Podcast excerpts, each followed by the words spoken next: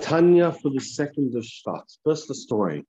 There were two followers of the Alter Rebbe, the Baal Tanya, who were very wealthy, and they were also great minds. They they were they were deep Hasidim with with incredible minds, and they they worked on themselves, and they were also exceptionally wealthy, and they focused on on using their wealth for, to help others. And the, the names were Zalman of Dubrovna and Pinchas of Shklov.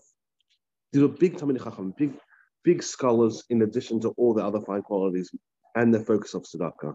And um, Pin, Pinchas of Shklov heard that Zalman of Dubrovna had a very unique style of giving tzedakah, of giving charity. And so he traveled to Dubrovna, to his city, and he wanted to watch him in action, watch how he gave charity. He saw something really interesting. A person would come to to tell a story to um, Zalman Dubrovna about what his needs were, and Zalman Dubrovna would listen, and then he would have three boxes, and with three different like denominations of money, and based on the story and determining how much money the person needed, he would put his hand into the whichever box you know had the, the denomination that he wanted to like predict that amount of money. He put his hand in, and whatever would come out of that box in his handful, like as much as his hand could grab, that's how much he would give to the to the person.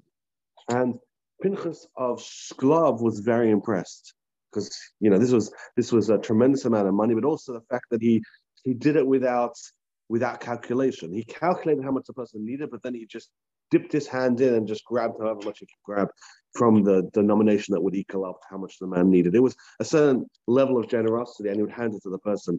And later on, he came to the Alter Rebbe and told the Alter Rebbe how excited he was about this new style that he had learned from Zalman of Dubrovna about how to give charity. But when, when he finished the story, he said, though I started now doing using this system as well, the difference between me and Zalman of Dubrovna is Zalman of Dubrovna doesn't check to see how much money. I can't help myself. Whenever I pull out the money, I always have to check to see, okay, how much money did I actually pull out? It's a very cute story, but it's really it's a similar idea to what's going, what we're trying to say over here so far in chapter 15. That you have a Bainani who behaves absolutely perfect. His level of, of, of perfection in his life, in thought, speech, and action, he's reached it. And yet, for some reason, it's still de- he's still declared as someone who doesn't serve God. And the reason is because he's not hustling, he's not pushing the envelope a little further. And for that reason, it's counted as someone who doesn't serve God the Bainani has to struggle. It's not enough for the Bainani to do everything perfectly. That's good. And again, it's still considered an, a Bainani. But to be considered as someone that serves God, it needs to be a struggle. It needs to be always pushing a little further. The person can find absolute perfection, but he needs to keep hustling to just take that perfection a touch further. And now we're going to mention a very famous Gemara. And based on what we said so far, we can understand a, a famous thing from the Gemara. The the Gemara says, you want to understand what a person that serves God looks like? It's someone who does, who learns his halacha, he learns a Mishnah, he learns a perek 101 times. And someone that um, serves, um, someone's called someone that's that doesn't serve God, he just learns at a hundred. There's a touch of context that's needed. In the olden days, they didn't have books the way we have books, and also they had patience like we don't have patience now. Every single lesson they would learn a hundred times. That was just the baseline standard. It's a lot of times to learn but they would remember for the rest of their life. They learned something, they never forgot it because they learned a hundred times. But once the person ran, reached time 100, they were like, okay, I'm done. So someone that serves God is someone that says, you know, I'll do 101. You say, what's the difference between 100 and 101? The difference is Someone is used to doing it 100, 101 is breaking himself now to go further.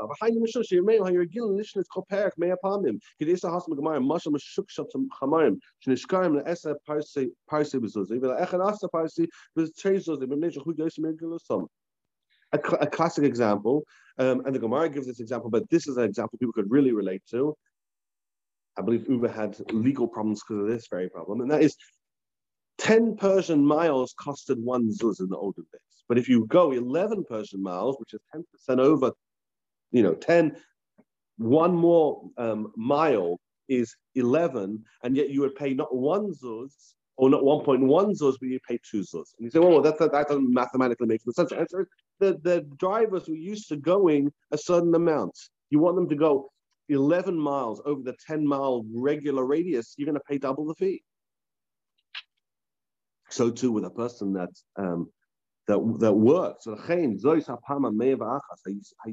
Hayasir al gil shahuga menorah shakulan keneged kulam va'oil agabem yes assess yes ois yes nikar eved And therefore, when a person is used to from very early childhood learning every single halacha hundred times, and then you tell this guy or this guy tells himself, you know what, I'm going to hustle and do 101. That's breaking himself because now he's going further than what he than what he's used to doing, than what he's accustomed to doing, and that in that moment when he does 101, now he's serving God until now, he was doing, as we explained the first two days, he's doing wonderful things and amazing things, but he's just keeping the status quo. He's not breaking himself. And here's the funny thing when a person gets used to doing 101, 102 might be the new breaking yourself. 101 becomes the new normal.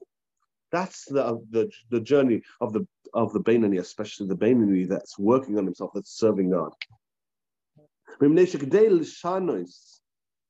Tever Gila Sarchla Oyes Hashem it's Aval Hashem Yidei Spoilers with Dos Hashem Alecha Elisha Tever Shlochal Asmali Hamalei Dam Nefesh Al Hamish Rekiva Mimenu Shemenu Teva. For the Balaam to be able to hustle and break his norm, he needs to he needs to weaponize his mind. It's not it's not gonna be enough for him just to have the regular inspiration going through the day, going through the motions, not having a bad. If, if he wants to do something out of the regular, he wants to now learn his halacha the, from the Shulchan he wants to learn it 101 times.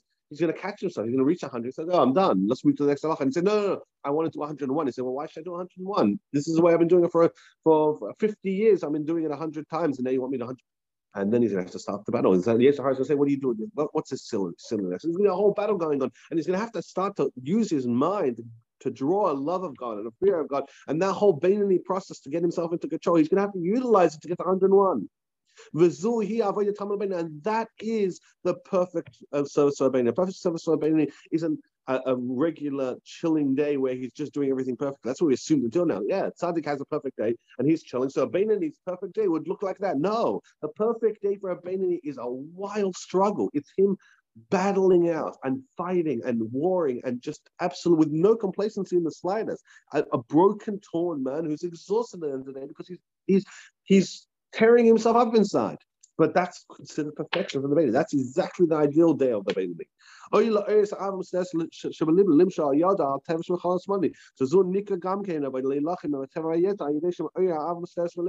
And if he's not um, struggling with his, um, uh, you know, utilizing his mind, at least waking up this natural love inside himself and letting that inspire him to continue the fight and continue the the the this war against his animalistic soul. Now, how he wakes up this natural love inside of himself, that's going to be a big theme in the time. We're going to get, when you get there soon, because that's going to be a very, very important part of a, a, a big section of the Tanya is going to be um, utilized to explain how a person realizes first that he has this love inside of himself already, and how does a person then use it and and allocate its resources towards making him win this battle. When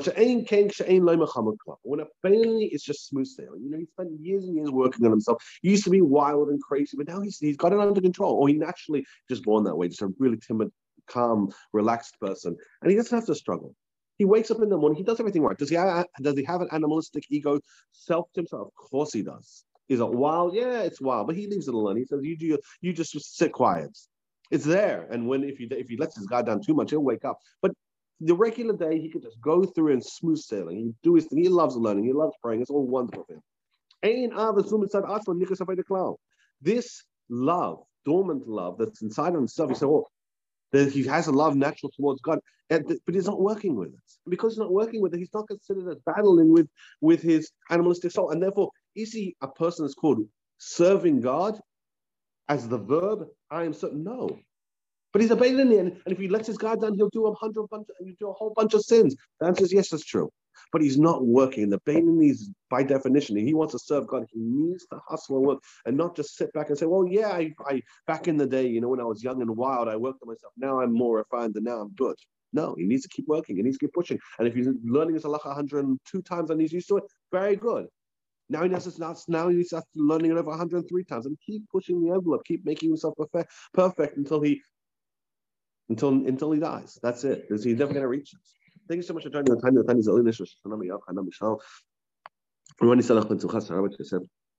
um, Shmuel Daniel and and Kalman Ben Yonah for Raman Chamish of CS Abatar Ben Shem Sir Kel Chaim and Elizabeth Lane else needs have a wonderful and very successful day and thank you so much for joining.